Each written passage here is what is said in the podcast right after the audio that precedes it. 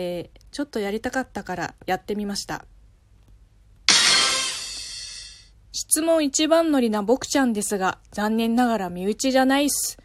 どうしたら、ムイムイファミリーになりますか？あちゃー早とちりしちゃったね。